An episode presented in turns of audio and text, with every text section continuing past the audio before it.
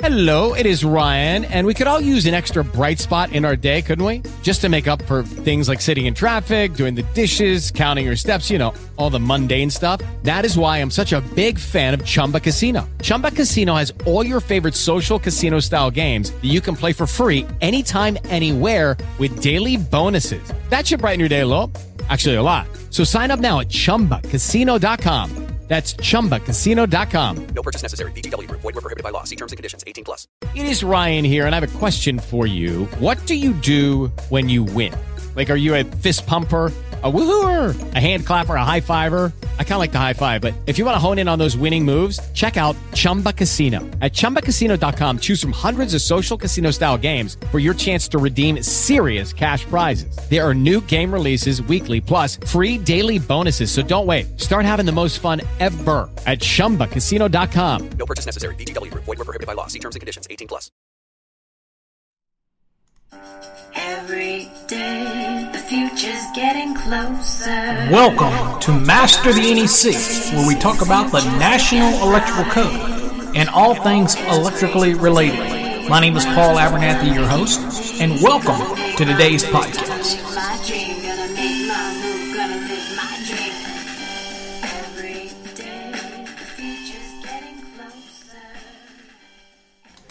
Well, hello, everybody. Welcome to Master the NEC, where we talk about the National Electrical Code and all things electrically related. My name is Paul Abernathy, your host today, and welcome to part 4 of a multi-part series dealing with Box Fill Basics.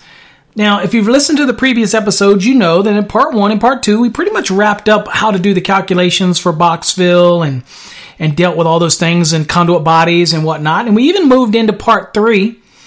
And in part 3, we talked about securing to the boxes and how to protect the conductors at inner boxes. So we've kind of moved beyond just box fill, but even though we're leaving it box fill because we started out there and we're ultimately going to end up in things to do raceway calculations for pull boxes, angle pulls, U-pulls, or whatever in 314.28. So we're kind of moving our way from there all the way up to end on that when it comes to the box fill series. And so we're kind of working our way through it. And so today's episode, we're going to talk about a couple of things that deal with raceways that have to transition between, they're called surface extensions, from boxes that are designed in the wall for a flush type cover, but now you need to transition to a surface mounted raceway. And we'll talk about different supports for the boxes, because we spend a lot of time doing box fill, but we spend less time digging into the minimum requirements for like internal depth of boxes and the supporting requirements of these boxes, how you mount them boxes, because usually they come with nails and all this kind of stuff, but we want to kind of cover all those things and kind of give you a better understanding of it as part of the overall picture for box fill. So it's not just about how many wires I can put in a box, okay? It's a little more than that, and so we want to kind of dabble in that. So hopefully you've gone back and you listened to part 1 and part 2 and part 3 prior to this. Now, these episodes do get pretty long, and I don't break them down into 10-minute segments. People say, why don't you do that? I just don't have the ability to do that because once I get started, I don't want to lose topic. So the easiest way to do that is you to do that. Listen to the podcast, whether it's on our YouTube channel or Spreaker or from our website. When you listen to as long as you want to listen, pause it. And what you do is write down the timestamp of when you paused. And then come back later and simply fast forward and scroll over to where it starts again and just continue to listen. That way you can listen to your own leisure, whatever parts you want to listen to, and break it up however you want to break it up. Because I'm not going to attempt to do that. I'm going to do that for videos, start making the videos a little bit shorter to get to the point. But when I do podcasts, look, it's just a rambling, educational podcast. And I have to spend a lot of time being repetitious because I need to paint that mental picture. And it's very hard to do that on a podcast. So one thing I'm known for is to give you as much detail verbally that tries to paint you a picture in your mind so that you can follow along. And sometimes I have to do that and drag it out because I need to make sure that I feel that you're with me. And that's why I do it. Okay? So now, let's go on now. What we've covered everything with box fill and boxes and conductors being protected as they enter boxes. We dabbled in all that. Now let's talk about, well, what if I have that box in the wall and I've got an EMT running down the surface of the wall. Maybe it's drywall, gypsum, or whatever board. And now the wiring's inside the box that's in the wall, but now I need to transition out. Maybe there's a splice in that box, and I need to get out now into the surface extension, or whatever the wiring method it be on the surface of the wall. Well, we have an allowance in 314.22 that deals with surface extensions. It says, surface extensions shall be made, so it's a mandatory requirement, not permissive. It says, shall be made by mounting and mechanically securing an extension ring over the box. So if I got a box in the wall, if it's a 4-inch square box, then my box extension would be mirrored that 4-inch square box. It usually will have an open back on it. It will have the same cubic inch volume as the box, normal box in the wall would. So I'm going to get that additional volume. But that gets mechanically connected through the screws, the mounting screws typically for the cover or whatever device would be in there. That gets mounted into the box, and that holds it mechanically there. And it basically mirrors that box and extends it out beyond the surface of whatever the gypsum, drywall, whatever it is. Okay. And so once that's in place, then typically you'll have knockouts on the side of it, and that's what you can bring your surface extension into it, your raceway, EMT tubing, whatever it is, into that surface extension. The code says that surface extensions shall be made by mounting or mechanically securing an extension ring over the box. And that's what you're doing. It also reminds you that the equipment grounding shall be in accordance with Part 6 of Article 250. So the equipment grounding, where it's required, you're still required to meet all of the requirements for whatever devices terminated on that box. All of the requirements that are normally required in Part 6 of Article 250 for the equipment grounding conductor and what have you are still going to apply. Don't think that anything's different. Okay, nothing different in that application. So keep that in mind, all right?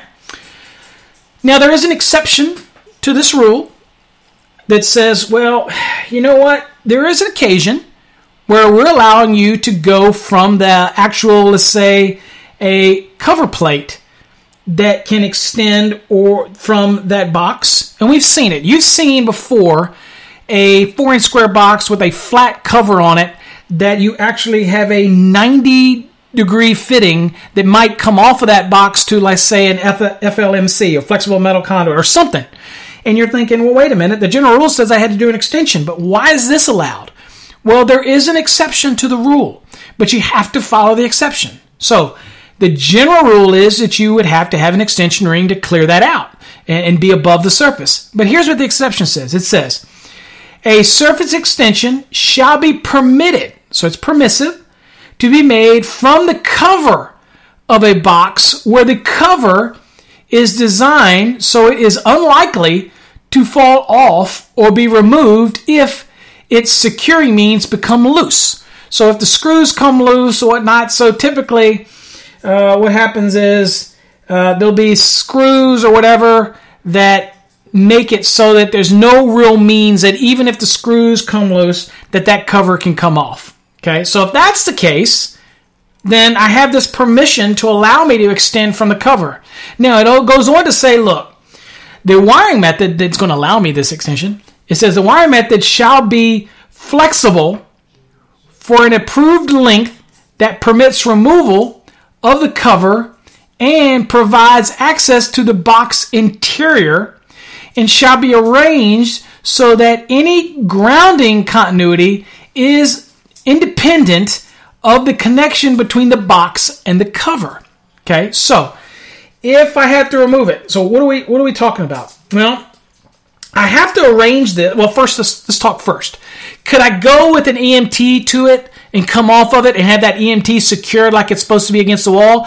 Then I couldn't remove the cover unless I removed the straps on the EMT. So that's a no-no. So it's got to be some kind of flexible method, wiring method like FMC, LFMC, or LFNC that actually affords me this flexibility. It also has to be a way that when I do remove it, that it's going to have a link that's going to allow me to remove that cover so that I do have access to those interior conductors. Okay. Remember what we talked about in episode 3 extensively. In fact, I went into it in nausea about having free conductors. So we have to. There's a reason why we have those free conductors space, and we need to be able to get those out so that we can get work in that box if we need to. But we need that flexibility to do so. The other key aspect here is that when we do remove the cover, it has to be arranged so that any grounding continuity is actually independent of the connection between the box and the cover. So what usually takes place is that we will have an equipment grounding conductor that's run with it as well, that runs through that flexible method into the box to make that kind of that connection, so that you do have, once it's removed, you do have this mechanism that allows that connection. So, but anyway, that's the general rule. So, long story short, can we mount to this surface? Now, I see this mostly in 4-inch square boxes with the metal covers that have the knockout in the middle of it. Obviously, the knockout's there for a reason. But they also are designed in a way that when they're mounted to the box, they're not going to come loose. But even if they do come loose, they don't mechanically fall away. They usually are designed in a way to have the hooks so it can't fall off. But it has to be a concept of how it's connected in order to make sure the independent connection between the box and the cover is maintained for that grounding continuity. And there are plenty of covers and things that are designed for that application. Okay, so just keep that in mind. All right, we will cover that in more detail in our grounding series. But we just want to show you the allowance for what we're doing here. Okay. All right. So that's what we're dealing with, and that's how the exception applies. All right. Let's see. Let's move on to what seems to be the most important topic, is supports. Oh, I should also add, just for clarity too, that in many, with that last part about the grounding, because I serve on that co-panel, what we want to remind you is that the integrity of the grounding between, let's say, a raceway that's connected to it, whether it's FMC or whatever it is, or whatever's being done, whatever connects to the surface of it, the integrity can't be solely dependent on the cover and its intimate connection with the box. That's all it's saying. That's all it's really saying. So typically with FLMC and things like that, you're going to run an equipment grounding conductor through anyway, so it's to the circuit itself. It's not relying on that cover to maintain the integrity. Say if you bond the box and then you mount the cover to the box, so the box is bonded to the box, to the cover is bonded to the box, that way it's grounded. But yet if it comes loose, the integrity of the system can't be dependent that cover needed to be connected to the actual box. So usually the circuit's going to have its own application where it's got an equipment grounded conductor running through it. If you're doing an application where the actual raceway itself or whatever the method was, maybe it's FMC of a smaller style under 250.118 could be used as an equipment grounding conductor, that it's not hinging on that cover, okay? That's what it's trying to say. You might have to have a separate equipment grounding conductor run through to maintain the integrity even if that cover comes loose. So the cover can't be the sole means for this application if you're going to do this type of extension. That's all it's talking about, okay? All right, so let's talk about supports. 314.23, huge topic. It goes from A to H. Whether we talk about all of them, I'll determine that as we move forward. But we'll kind of look at each one of them and kind of go from there. So what is 314.23? Supports. We're talking about the box because we're in 314. It says, enclosures within the scope of this article, okay, shall be supported in accordance with one or more of the provisions of 314.23 A through H. One or more. So I could have more than one, if I wanted. But I got to at least meet one of the provisions here. Okay. Ultimately, I might, based on the listing of the box, have a requirement to have more than one application. But let's kind of follow through and see what we're talking about. Very first one, A, surface mounting. So I'm going to mount something on the surface. It says an enclosure mounted on a building or other surface. Again, when you say building or other surface, it could be mounting on, let's say, something that's a temp pole or whatever it is. It says, mounting on the building or other surface shall be rigidly and securely fastened in place If the surface does not provide rigid or secure support, additional support in accordance with other provisions of this section shall be provided. Okay, so you're going to securely mount it, but we have other provisions that you're going to see in B, C, D, whatever, that shall be applied in order to achieve the goal. And what is the goal? To surface mount it rigidly and securely in place. That's the goal, okay? The other thing I will remind you, that if I'm a manufacturer and I put 3 mounting holes in an enclosure, I'm going to expect you to use those mounting holes. I routinely see it has 3 holes in the back of a disconnect, for example, and they'll use the 2 holes like a pull-out disconnect, simple pull-out, 60-amp pull-out disconnect. You have 2 holes at the bottom, a top, and one at the bottom. Routinely, I see them use the 2 holes, and it secures it, but there's 3 mounting holes there. The manufacturer gave you 3 holes. Me, I want it to be securely and rigidly fastened to the surface. Again, open to interpretation, but if I've got 3 mounting holes there, I'm using them. Okay? If I put a panel in and I've got 4 holes to mount that panel, I'm not going to use one at the top on one side and one at the bottom on the other side. I'm going to use all 4 holes. Again, you can interpret that how you want. Hope your inspector's rigidly securing it and rigidly interpreting it, and deal with what you got to deal with. But if I'm mounting it, I'm going to use the mounting holes that they gave me. Okay, that's my little thing. If you want to try to do it with 2 and say that's good enough, trust me.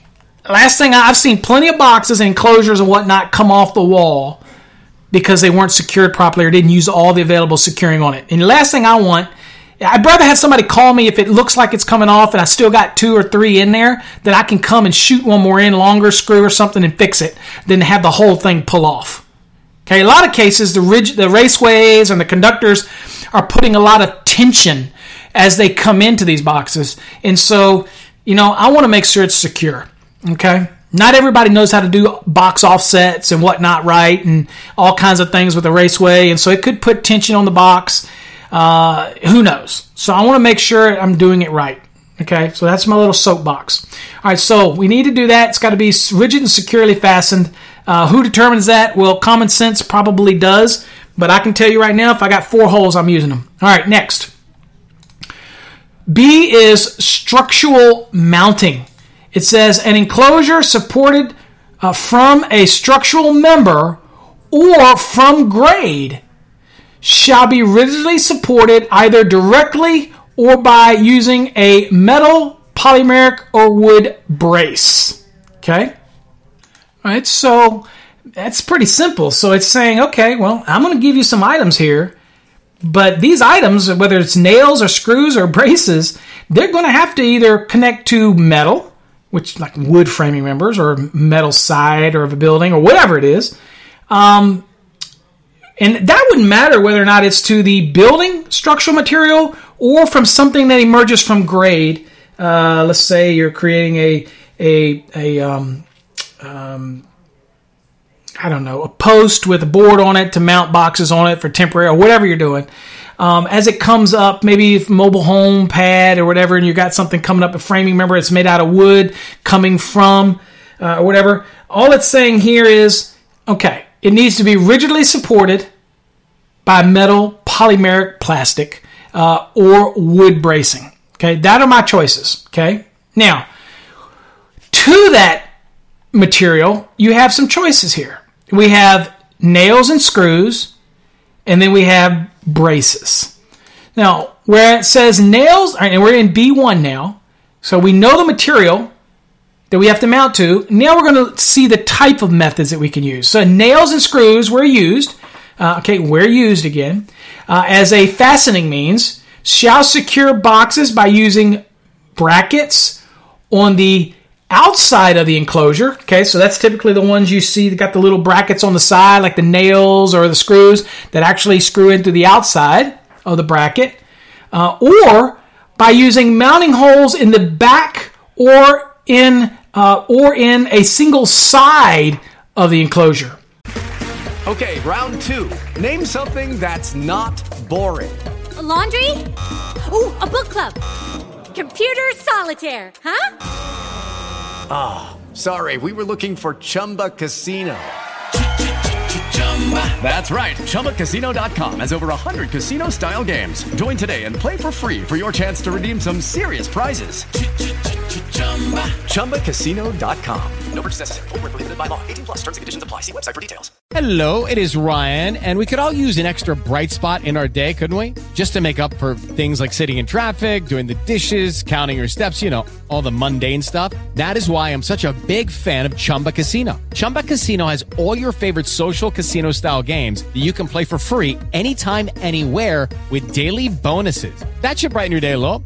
Actually, a lot. So sign up now at chumbacasino.com. That's chumbacasino.com. No purchase necessary. VGW Group. Void where prohibited by law. See terms and conditions. 18+. Okay, so they also make the ones, like I said, where the 4-inch squares, where you got the holes in the back and you're shooting the screws through the back. It says, or they shall pass through the interior within 1/4 inch of the back or ends of the enclosure. Okay? And it's very specific. Is they pass through the interior. They have to be within 1/4 inch of the back or ends of the enclosure. Okay. Now, what about these screws?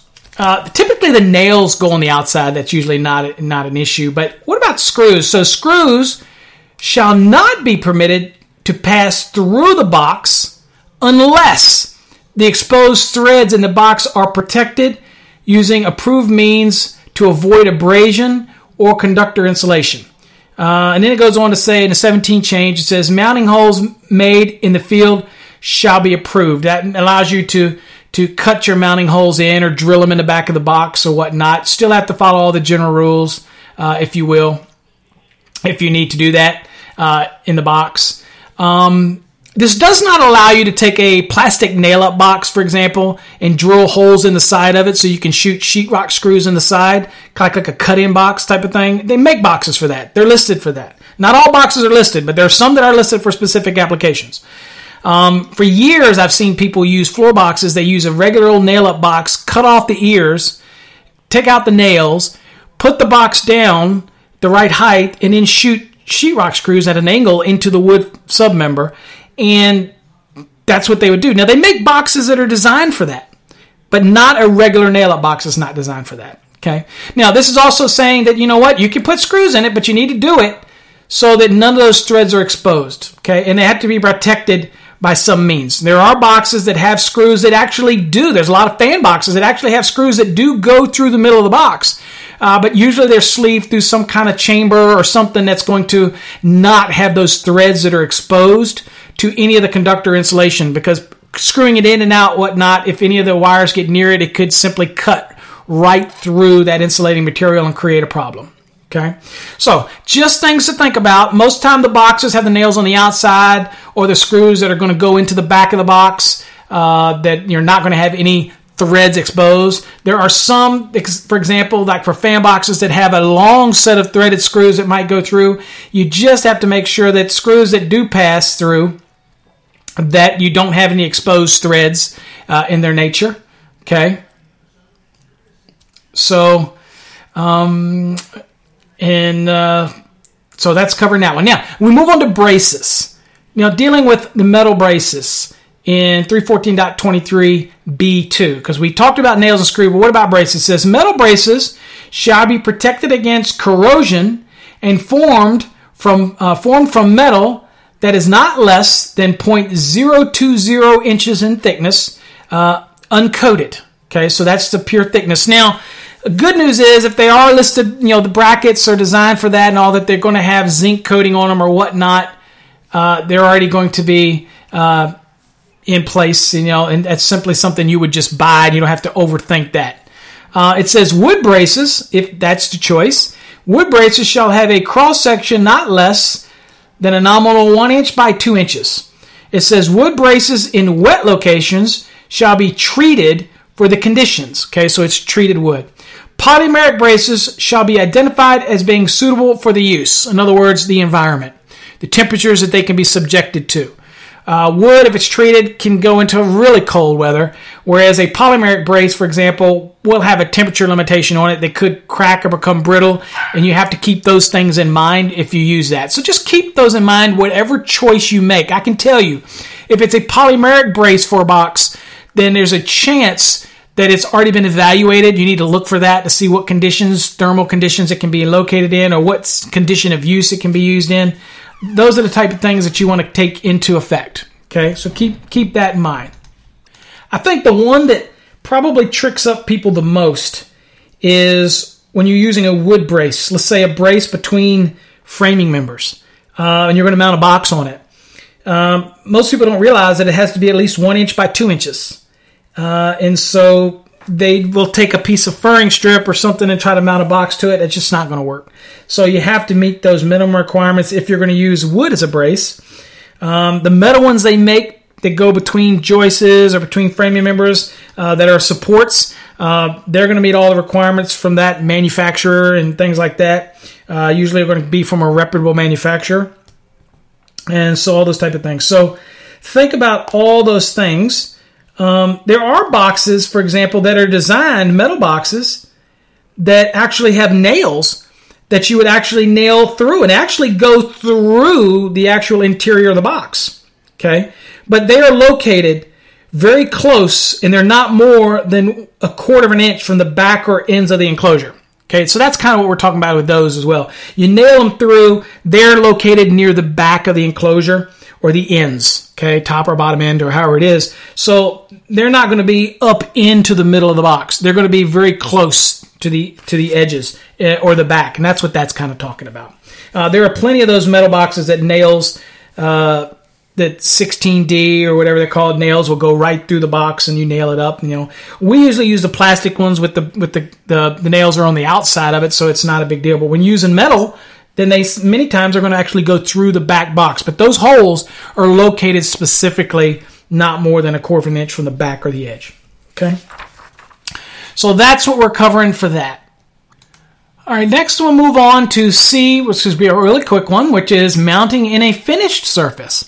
It says, okay, so remember, we're talking about enclosures, boxes, whatnot, mounted in a finished surface. It says, an enclosure mounting in a finished surface shall be rigidly secured thereto by clamps, anchors, or fittings identified for the application. So if you're putting it in a wall, then if you buy the thing, it's probably going to have some type of clamping or anchoring system that's designed for it, okay, if you're putting a box that's mounted in there.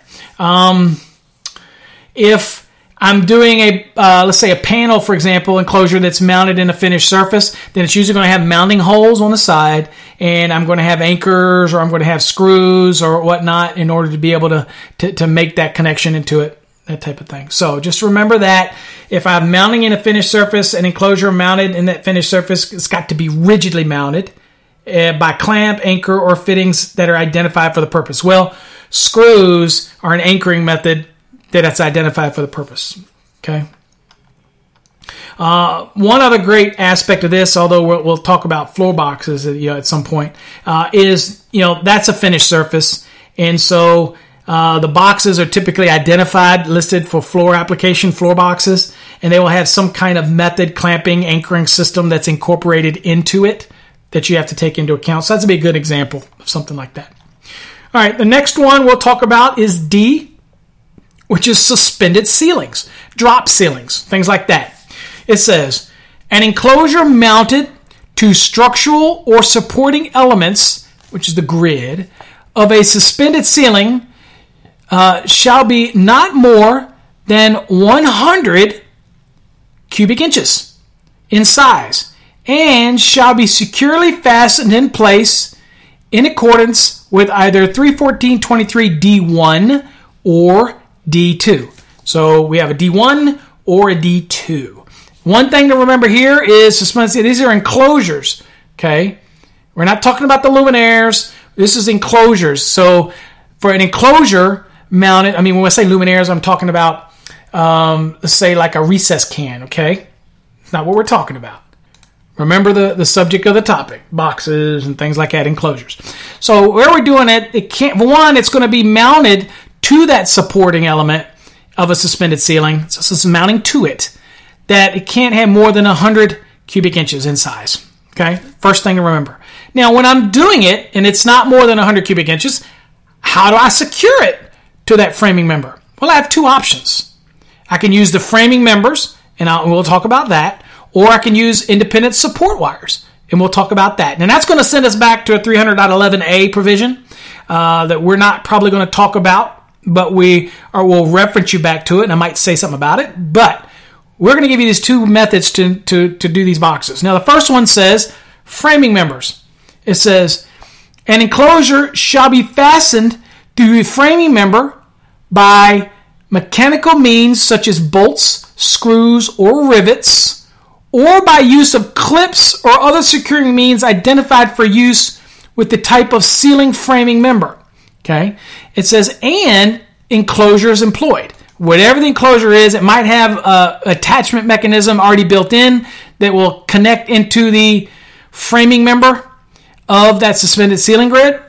So that is your mechanicals means to do that. So that might be built into it. In some cases, you might screw it, bolt it, or even rivet it to that method. Okay. So that's the ceiling framing member. It says the framing members shall be supported in an approved manner and securely fastened to each other and to the building structure.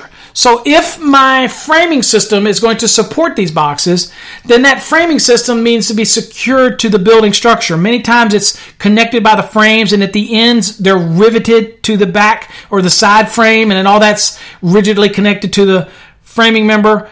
So again, the caveat to doing this method is that the framing members themselves shall be supported in an approved manner. Who approves that? AHJ.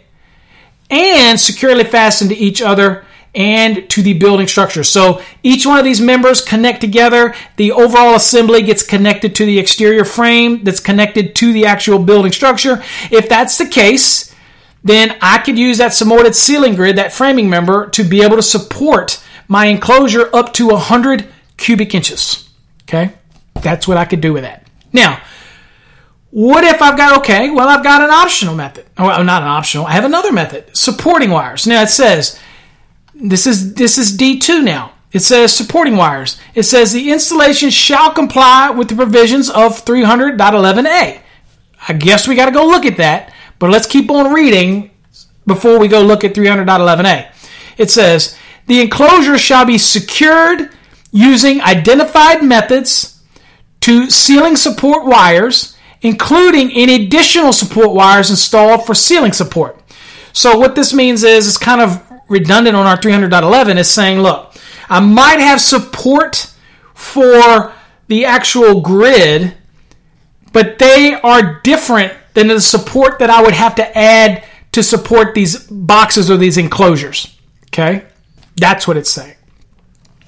And 300.11a kind of gives it even more detail. So, in other words, you're not allowed to use the supports for the grid to actually support the box, but you could add a separate support for that box, and it has to comply with the provisions of 300.11a to be able to do that. That's basically what it's saying. Now, it also goes on to say that these support wires used for enclosure support shall be fastened at each end so as to be taut within the ceiling cavity. So if I have a box, so I get this question a lot, or I used to, and they'd say, look, I'm coming from the ceiling, and does that mean that box gets connected in a trapeze type of effect? And the answer is no. It has to be connected at both ends to support that box, and it has to be taut. Okay, so it has to be tight, so that it doesn't swing around like a trapeze. Right? And that's what I'm going to secure. I'm using something like Bat Wings. That's one brand. It's made by Caddy. In order to secure that box rigidly in place, it doesn't swing around. That wire's taut. That is not the same wire that is used to hold up the grid. Okay? And that's what's so important about 300.11a. So we're going to go look at 300.11a now that we kind of know the context of what we're talking about. All right. In 300.11a, it simply says this. Securing in place. It says raceways, cable assemblies, boxes, cabinets, and fittings shall be securely fastened in place. And then, of course, you go into B, which is above suspended ceilings, and you'll go into item 1 and item 2, which is dealing with whether it's a non-fire rated ceiling or fire rated. But the whole premise of sending you back to 300.11a is to remind you that you can have that trapeze effect. The beauty of the guidance that we got over in 314 is to say, look, it's got to be taut in place. These boxes have to be secure inside of this area. And then to get into more detail, okay, then you get into all the aspects here in 300.11 B1 and B2 and whatnot. But all we wanted to do back in 314 was to kick ourselves back and say, hey, it's real important that you understand that these support wires have to be in place. They have to be taut. They have to be, and the requirements 300.11a says that the boxes have to be fastened in place rigidly. So these two kind of work together, okay? That's just kind of what they're saying. They just kind of work together to make sure that box is secure. And it also goes the same way, although we're talking about boxes here. When you go back and look at that about 300.11a, and then you get into the other aspects for above suspended ceiling in B1 and B2, you're going to have the same principle. Because we don't want them swinging around. The integrity of the armor, the integrity of the installation, all is maintained by keeping it secure in place. We do not want to use the ceiling support for that. Now, there are some occasions you'll see back in 300.11 B1 and 2 where you might have a fire-rated assembly, whereas these supports are designed for that application, and they might allow you to connect something to it.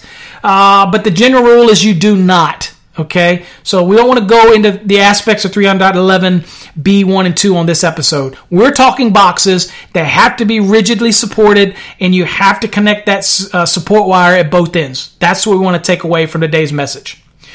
Okay, I'm glad we got that nailed out. All right, so now let's go on to E, and it says raceway-supported enclosures without devices, luminaires, or lamp holders. So this is simply an enclosure that has raceways coming up, that is literally, that is what is doing the support of that enclosure. That is it. So what does the code say when we have that? Now remember, there's no devices in there. There's no luminaires on it. There's not even a lamp holder on it. Okay?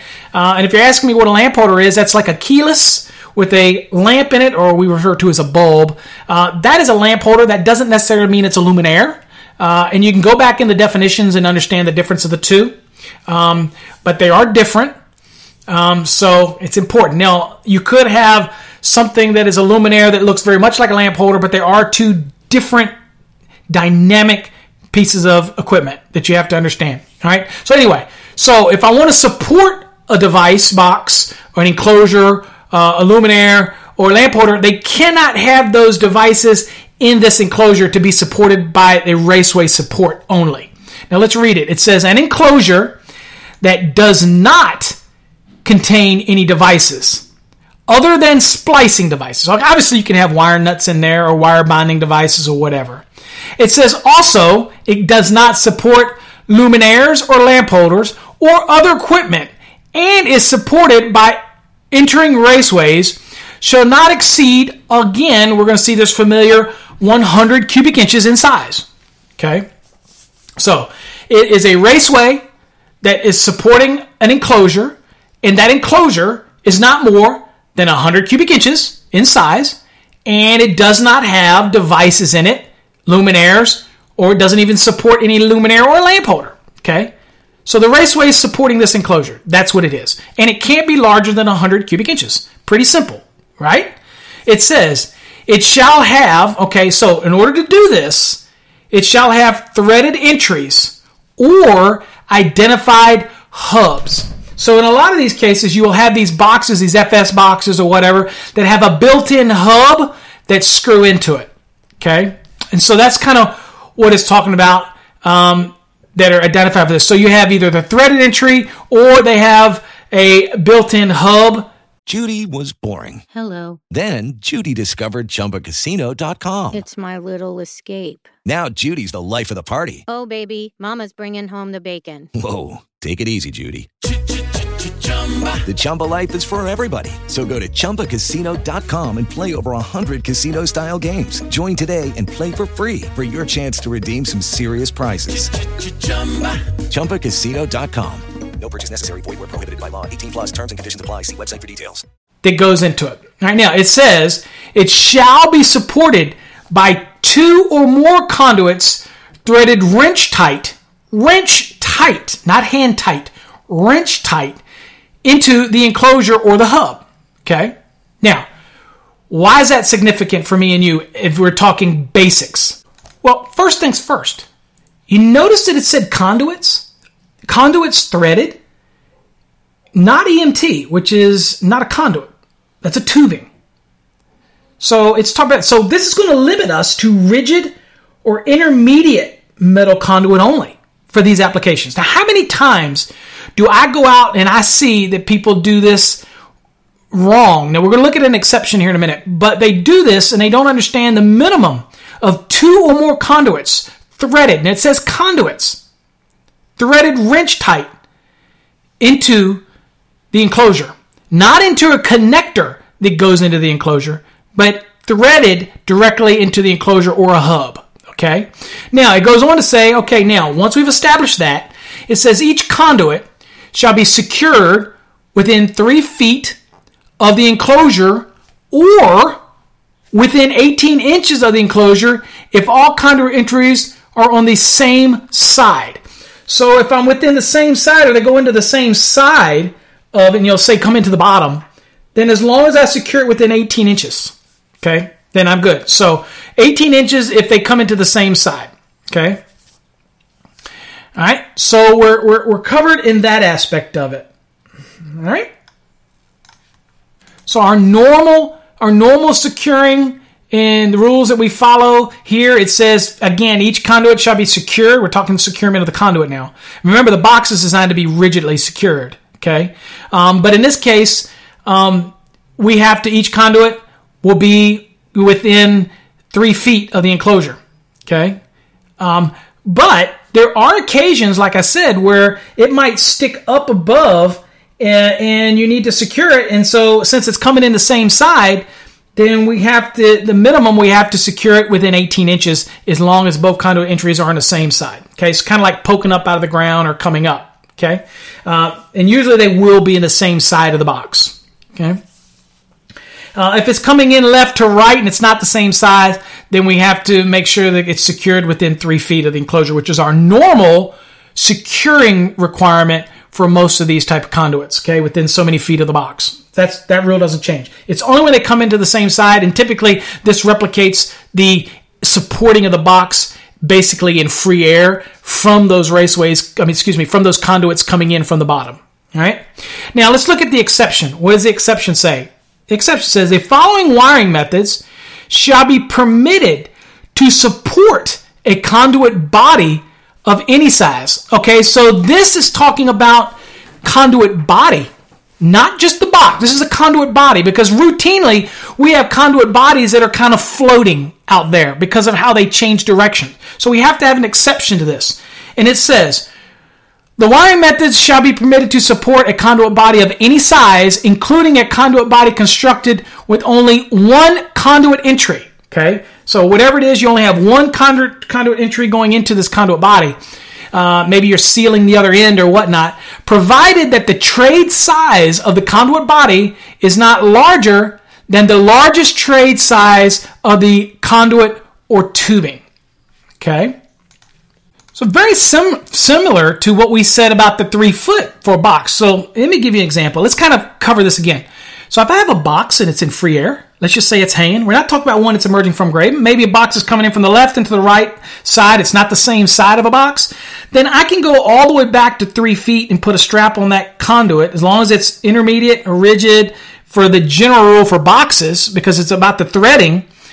The boxes tend to be a little bigger, and that goes up to 100 cubic inches, so I can do that. If it enters into one side of that box, maybe say coming from up from the bottom, then that would be securing within 18 inches. But if I'm coming in from the left and the right, that box can be kind of suspended, if you will, in air, as long as I have a strap on those conduits within 3 feet of the box. which is normal. And that allows that box to kind of float there. And that happens all the time from up in the ceiling from, let's say, a truss to truss in a commercial building. And that's okay. Now, when it comes to the LBs, notice that rule only applied to conduits with threaded wrench-tight entries for boxes. With the LB, it's laxing it up a little bit. It's saying, okay, look, for the conduit body, and not just LBs, it could be LC, whatever, it's just a conduit body. For conduit bodies with a trade side that is not larger than the trade size of the raceway that's supplying it, so if it's got a knockout that's the side that into the conduit body is designed for a trade size 1 inch, and as long as that raceway doesn't exceed 1 inch, then that's the size for that conduit body. Then I can do the same thing for the conduit body. It can be suspended and not individually supported to anything. It can be in the air, if you will. And the thing about it is, now I'm opening it up to use other types of wiring methods, whereas the box was limited to conduits with threaded wrench-type enclosures, with hubs or the enclosure. Here it's saying, look, I'll let you use IMC, RMC. Hey, I'll even let you use PVC for this application. Reinforced thermosetting resin conduit, RTRC. And I'll even let you use EMT when it comes to these conduit body. So I'm allowing you more wiring methods, but it only pertains to these conduit bodies because we do have these conduit bodies that kind of do float. There's no way to mount these. They're not designed with holes in them to drill and mount them.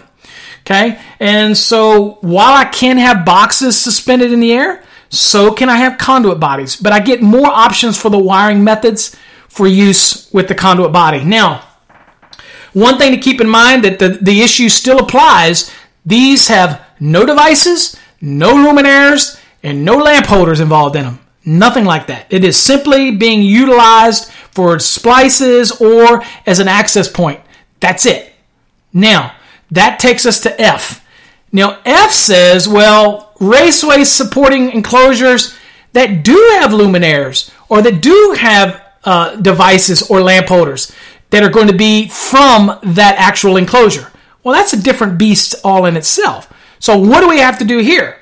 Well, it says this. It says an enclosure that contains a device, receptacle, switch, whatever, other than splicing devices, wire nuts, if you will, or supports a luminaire or a lamp holder or other equipment, and it's supported by entering raceways shall not exceed 100 cubic inches. So we still have that 100 cubic inch limitation on these boxes that are being supported by raceway. It says, it shall have threaded entries or identified hubs. It shall be supported by two or more conduits threaded wrench tight into the enclosure or hubs. And then it goes on to say that each conduit shall be secured within 18 inches of the enclosure. Okay, so at this point, it really does not matter, okay, whether or not the application is mounted to something or the box or whatever, the box is not mounted. The key here, it's going to require that you're going to have this securing. That's going to take place. So we do have some exceptions here that we're going to look at and things like that. Okay, so don't get lost in what we're looking at. But that's the general rule. And we're going to have to secure each conduit within 18 inches of the enclosure. So this is this is an enclosure that does have devices, does have luminaires, does have lamp holders in it, doesn't exceed 100 cubic inches. It does have threaded entries, okay? Now notice when we say that it has those threaded entries, that in this case, the raceways had to be secured within 18 inches of the enclosure. Then we get into some exceptions. And now let's kind of look at the exceptions, all right? All right, the very first exception, it says, exception number one, rigid metal or intermediate metal conduit shall be permitted to support a conduit body of any size. We kind of went over this already. This is no different. A conduit body of any size, including a conduit body constructed with only one conduit entry, only one entry into it, provided that the trade size of the conduit body is not larger than the largest trade size of the conduit. In other words, that conduit body is designed to receive a trade size 1 conduit entry, and it's not larger than that. Okay, so they both match. So that's the exception that allows us to be able to do that. Okay, and that shall support it. So the only thing that differs here is that we're talking about if the actual conduit body happens to have a raceway supporting a conduit body that actually contains a luminaire or devices or other equipment must be rigidly supported by rigid metal or intermediate metal conduit, because that's basically what the rule is saying. And again, as long as that trade size does not exceed that of the conduit body, okay, can't be larger than the largest trade size of the supporting raceway. So it's a trade size 1, conduit body receives a trade size 1, that's fine. Okay, could I do a reducing box, LB that reduces, or a conduit body that reduces down to 3/4 and use it on something like that? Maybe I'm using 3/4 raceway, a conduit, but I'm using a box, then that would be, if it's a 1-inch box opening, that would be a problem, because the trade size of the conduit body must not be larger than the largest trade size of the supporting raceway. So it's a 3/4. So you couldn't use that. So you can't go larger, okay? It can't be larger than whatever the raceway is supporting. All right, so that's just, again, if you had it, and I haven't really ever seen an application where any conduit body contains any devices, luminaires, or lamp holders. So one is probably not the best application. Okay, so also, I guess the only conduit body not requiring to support raceways, I guess, is a conduit body constructed with only one conduit entry. If it only has one conduit entry, then that's where the exception will apply. It says, so the only conduit body not requiring two supports is a conduit body that has only one entry. Okay, and I'm not sure, I guess maybe you have one that just stops at the end or something, who knows. Anyway, that's what the rule is. Probably not as practical application. So now we get into the next one. So the exception number 2 says, okay, any unbroken length of rigid or intermediate metal conduit shall be permitted to support a box used for luminaires or lamp holders or to support a wiring enclosure that is an integral part of a luminaire. Okay, it's kind of a component that's built into it or part of it. Okay. It says to support a wiring enclosure that, again, has an integral part of the luminaire and used in lieu of a box in accordance with 300.15b, where all the following conditions are met. So what are we talking about here? So look at the different conditions here that we've got to meet for this. All right. And this basically talks about one of the applications where I can actually have a luminaire, let's say, that's going to be supported by a raceway, and it actually goes to the end of the raceway, and this luminaire is being supported by a single conduit and all that. So we have to read all the rules in order to be able to apply this. Okay, so it's an unbroken length. That means it's kind of like maybe has a shepherd end on it or whatever, and it goes straight from the box all the way out to where the luminaire is or whatnot. So let's look at the rules here. Number 1. A conduit is securely fastened at the point so that the length of conduit beyond the last point of conduit support does not exceed 3 feet. So let's say I had a building and I have a box at the top. I have a raceway that comes off, and at the end of that raceway we're going to have a luminaire. And that luminaire is going to be supported by this raceway. Okay? And that last point of securement is not more than 3 feet away from it. So where it goes into the luminaire as it works its way all the way around to, let's say, the side of the building. So this is kind of a light that's hanging off like for a sign display or what have you. So when we say 3 feet, we're not talking 3 feet as a crow flies. We're talking 3 feet of raceway, because that's what it's talking about. So you actually follow the raceway around, and so the conduit doesn't exceed 3 feet from the last point of securement, okay? Or from the last conduit support, okay? So that's what we're doing. So that's the first caveat. So that would maybe cover where we had the junction box and we have one piece of raceway. that's extending out over the edge of a roof or something like that. That might be it. So that's the first caveat. And remember, it's an unbroken length of rigid or intermediate. That's what we're talking about here. And they're using it to support, let's say, a luminaire or some other device. Okay, there you go. That's the first one. The next caveat that says, okay, we have that unbroken conduit length before the last point of conduit support is 12 inches or greater, and that portion of the conduit is secured, securely fastened at some point not less than 12 inches from its last point of support. Okay? So painting you a visual, we need to make sure that that piece of raceway is not just right there at the edge, and all that pressure, that teeter-totter pressure, if you will, from the luminaire is being transferred to this box. We need to have at least, as it comes from that last support back towards the box, I need to have at least 12 inches of conduit or greater, because it kind of gives that stability to be secured to the actual surface. Okay, and then not putting all that teeter-totter pressure on that box. Okay, so that's what we're dealing with there.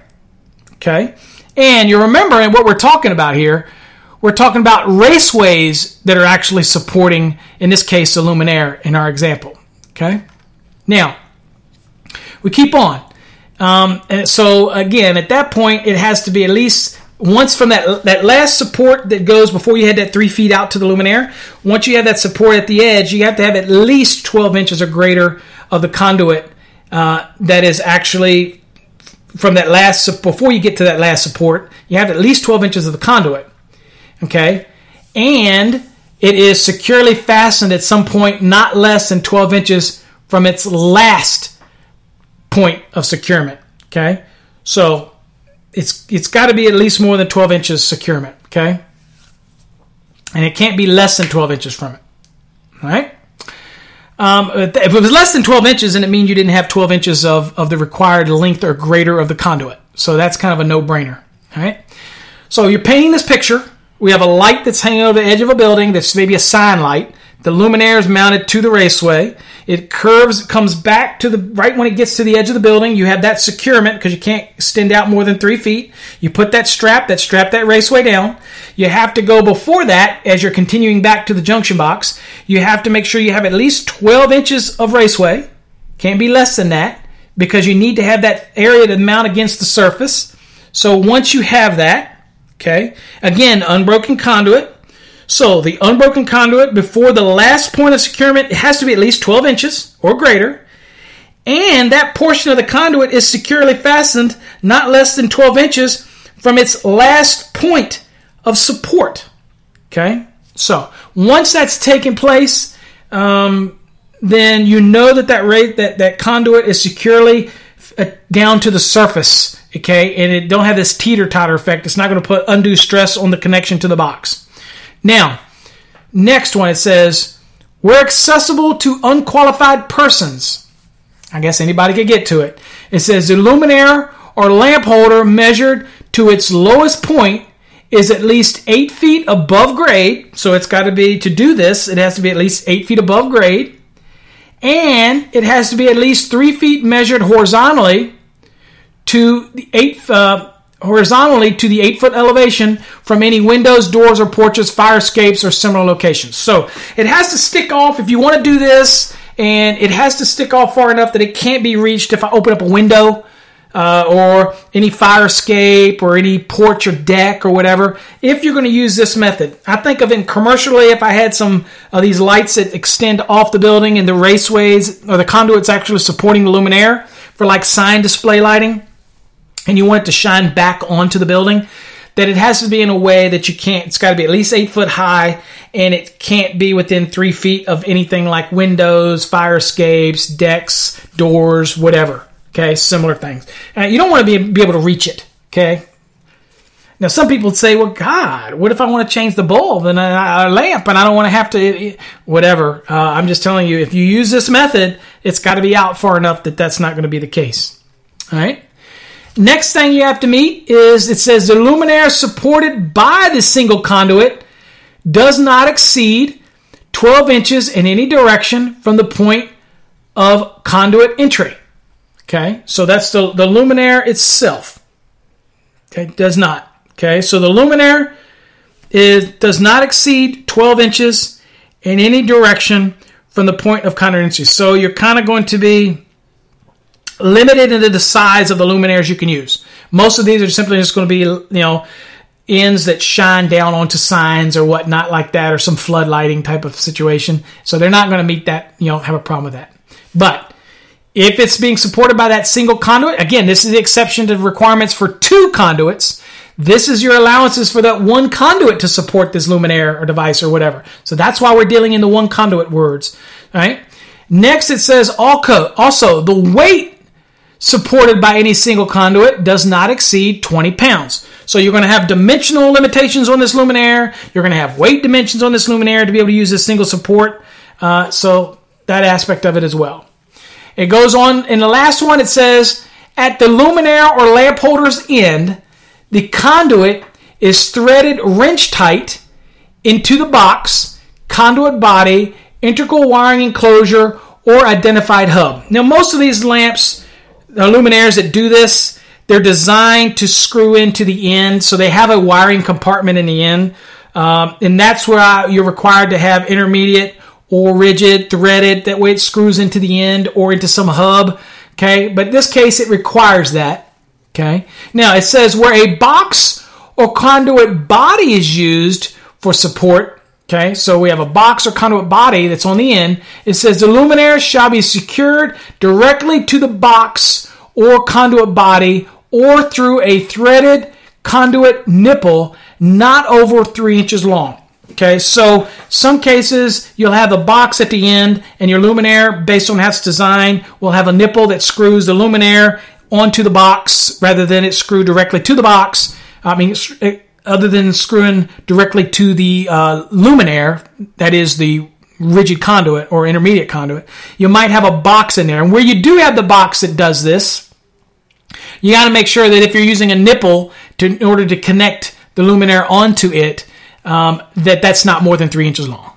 Okay, so you still have all the rules that you have to meet. So these are the allowances for you to be able to support that enclosure that has a luminaire in it or a device or a lamp holder in it. You got to meet all these caveats. And this typically is when you might, again, have a luminaire that's hanging off the side of a building that's maybe shining back onto the building.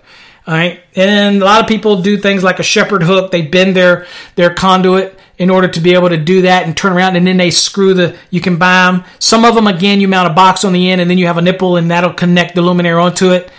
Different types. Some of them even have the box that mounts to the end, and then the cover holds the lamps, if you will, like fluorescence to it. All these still apply if I'm going to use that raceway as a support to that box or that enclosure. Then you got to meet all these caveats. Okay? Wow, that was a lot of information. And if you didn't get confused in that, I don't know what else. Ken, I'm probably going to be doing a video on this concept because it's very hard to gather all of this. So hopefully we will try to. All right, let's move on. Next, we're going to talk about enclosures in concrete or masonry. That is G.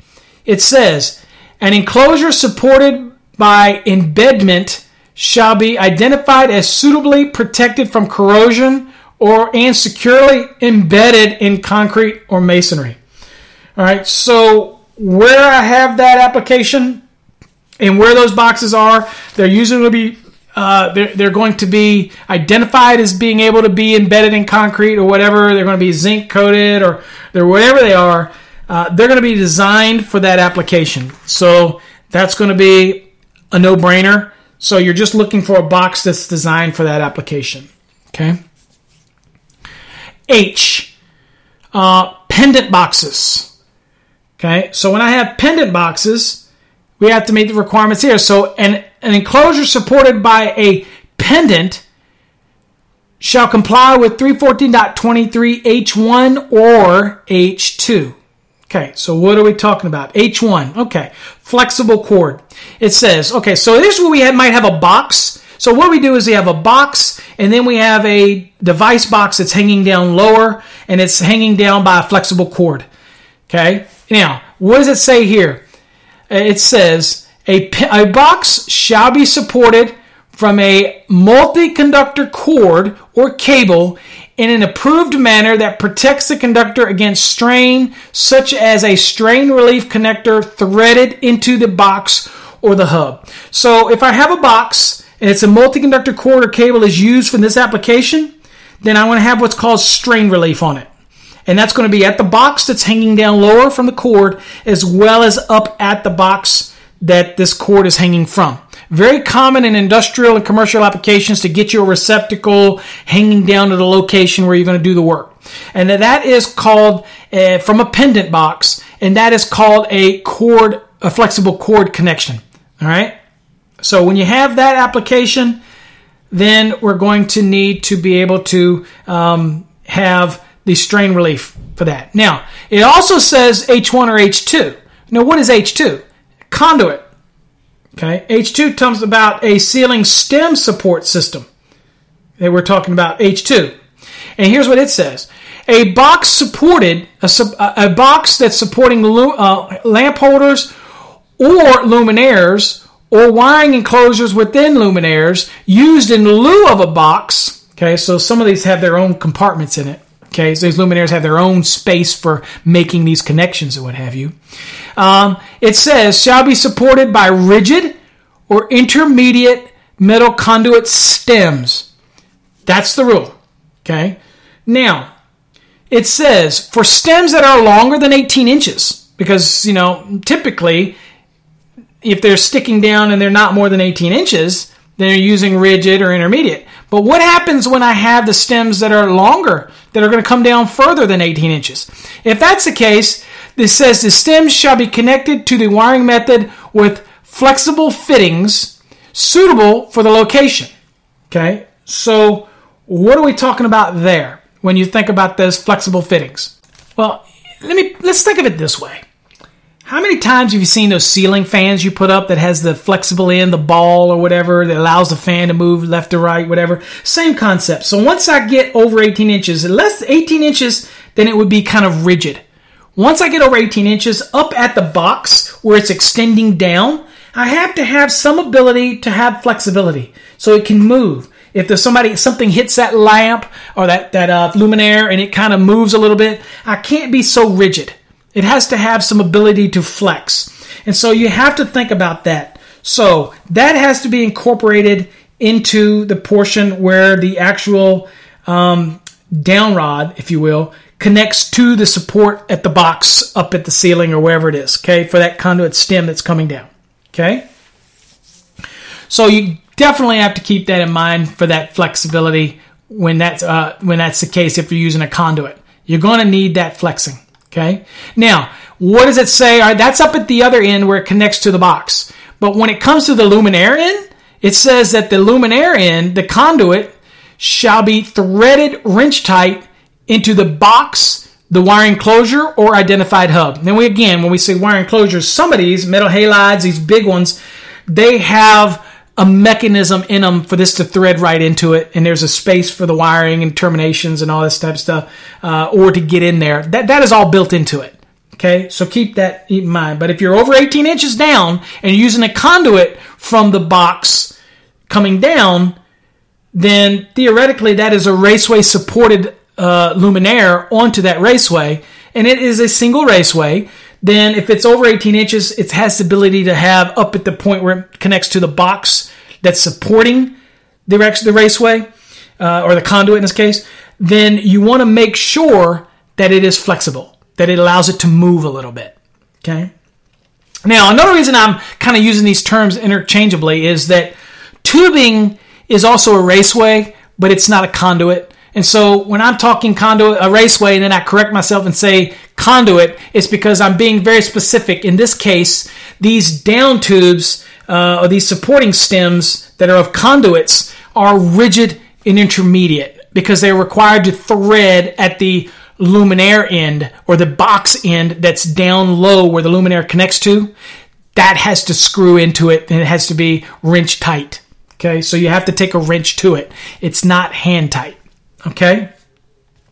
All right, so that's the concept of that. Now, it goes on to say, look, whereas supported by only a single conduit, and that's what the whole genesis of this pendant box that's actually up in the ceiling that's allowing you to use the conduit coming down, it says, well, when you are supported by only one conduit, it says the threaded joint shall be prevented from loosening by the use of set screws or other effective means, or the luminaire at any point shall be at least 8 feet above grade or standing area.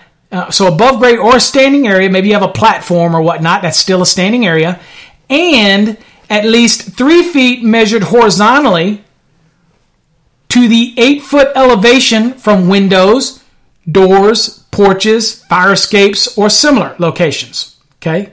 And then it goes on to say the luminaire supported by a single conduit shall not exceed 12 inches in any horizontal direction from the point of conduit entry. Okay? So it can't go left or right. It comes straight down, if you will, from the application. All right? It can't deviate more than 12 inches horizontally from the point where the conduit enters. Okay?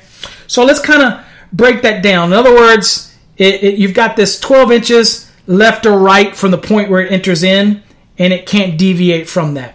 All right? Probably not going to happen, but we're just going to keep. So let's kind of break each one of those down so people get confused, because I just read it to you. Let's break it. Okay, so let's tackle the first one. Well, let's tackle the most low-hanging fruit. Let's move backwards. The 12 inches, horizontal. It says the luminaire supported by the single conduit shall not exceed 12 inches in any horizontal direction from the point of entry. So take a luminaire, draw a line down the center where the conduit comes right into the luminaire. That luminaire itself cannot exceed 12 inches horizontally from any point of the conduit entry. So to the left of it, to the right of it, you have to make sure that luminaire is not more than 12 inches to the left or to the right of the center point. Easiest thing to probably say is to make sure that the total distance across that luminaire is not more than 24 inches. So it's not 24 inches wide from the center point, because that is basically limiting you the size of that luminaire as far as left and right. So that's width of it. Okay, so that's a limiting factor on the luminaire size. So that's what the last paragraph states there in that rule. All right, so that's in 314.23H2. That is the last paragraph. So now let's move up and deal with the 3 foot and 8 foot, what we're talking about there.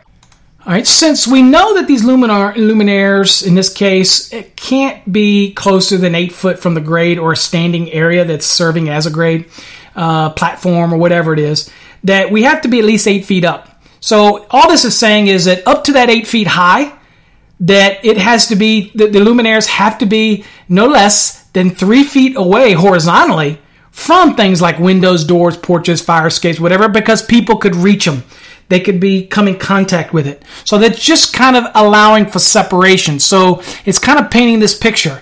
An imaginary box, if you go out 3 feet and up 8 feet, then that's basically your luminaire has to stay out of that zone to the right at the 8 foot mark and up, away from any doors, windows, porches, fire escapes, or what have you. That's the concept of what we're trying to achieve here. Okay. All right, so that pretty much covers its application when it comes to that. Now, there's only reason that I can think of about this now. This is a very common practice for in industrial occupancies where they're hanging those big HID lights, those luminaires, and they hang them from a conduit stem. All right, now, if they're 18 inches, it's rigid, okay? But the rule really was focusing on the brake force. So once they get beyond 18 inches, if they move back and forth, if you didn't have that flexibility at the actual where it hangs to the box up in the ceiling, then if you didn't have that flexibility, then you have if it moves back and forth, then it could put stress on those threads. And eventually those threads could weaken, expand, break down, and then the luminaire would fall, okay? So we're trying to preclude that from happening. And so, again, this allows you to have that kind of flexing, if you will, at the very top. It's a good rule, okay? So that's where we're at for that one. All right, so let's see where we're at in time. We're at 1 hour and 11 minutes, so I'm going to end this episode. So what we did was we really did go over a lot of stuff here. We went over supporting boxes, raceways, surface extensions, and supports of boxes and all the nuances that are involved in that. From here, we'll move on to boxes and depth of boxes and talk about the minimum box depth and all that kind of stuff. And we'll talk about that. So that'll be part 5, I guess, in the episode. Again, visit our website, masterthenec.com, and you can get links to our YouTube, podcast, whatever from there, if you will. And listen to all the video, watch the videos and listen to the podcasts and share them with other people. I'm sorry they go long. I am long-winded. I understand that. I can't change it. There's no sense in being nasty about it. If you don't like how I do this, then don't listen. That's a simple approach. Just don't listen. If you like what I bring you, then listen. If you learn something from it, great. Share it with somebody. If you have any comments or you want advice or you need some help, email me at info@masterthenec.com or info@electricalcodeacademy.com. I'll be more than happy to answer your questions. I answer thousands and thousands of questions a year, each week, from people all over the country. I love answering your questions. Many people charge you an arm and a leg to do that. I don't. I like helping you. That's my way of giving back to the industry and helping people pass their exams, becoming the best that they can be. If you get an opportunity to support our program in some other way by donating or buying a program or getting part of the CMECP program or giving back to us, it does help us out. We appreciate it because a lot of this stuff takes my time away from family to produce these things because I really want to share something with the industry. Your support is greatly appreciated. Just listening, it really benefits it. So thanks again for listening. God bless and stay tuned for part 5. Well, we'll get into things like the depth of boxes and all those type of things before we move into the big topic, and that is straight pulls, U-pulls, angle pulls, all those type of things for conductors that are 4-gauge and larger.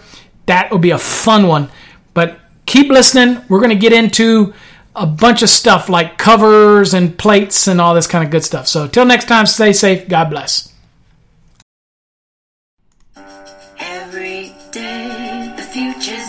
Closer every day, the future's looking bright. Every day is another.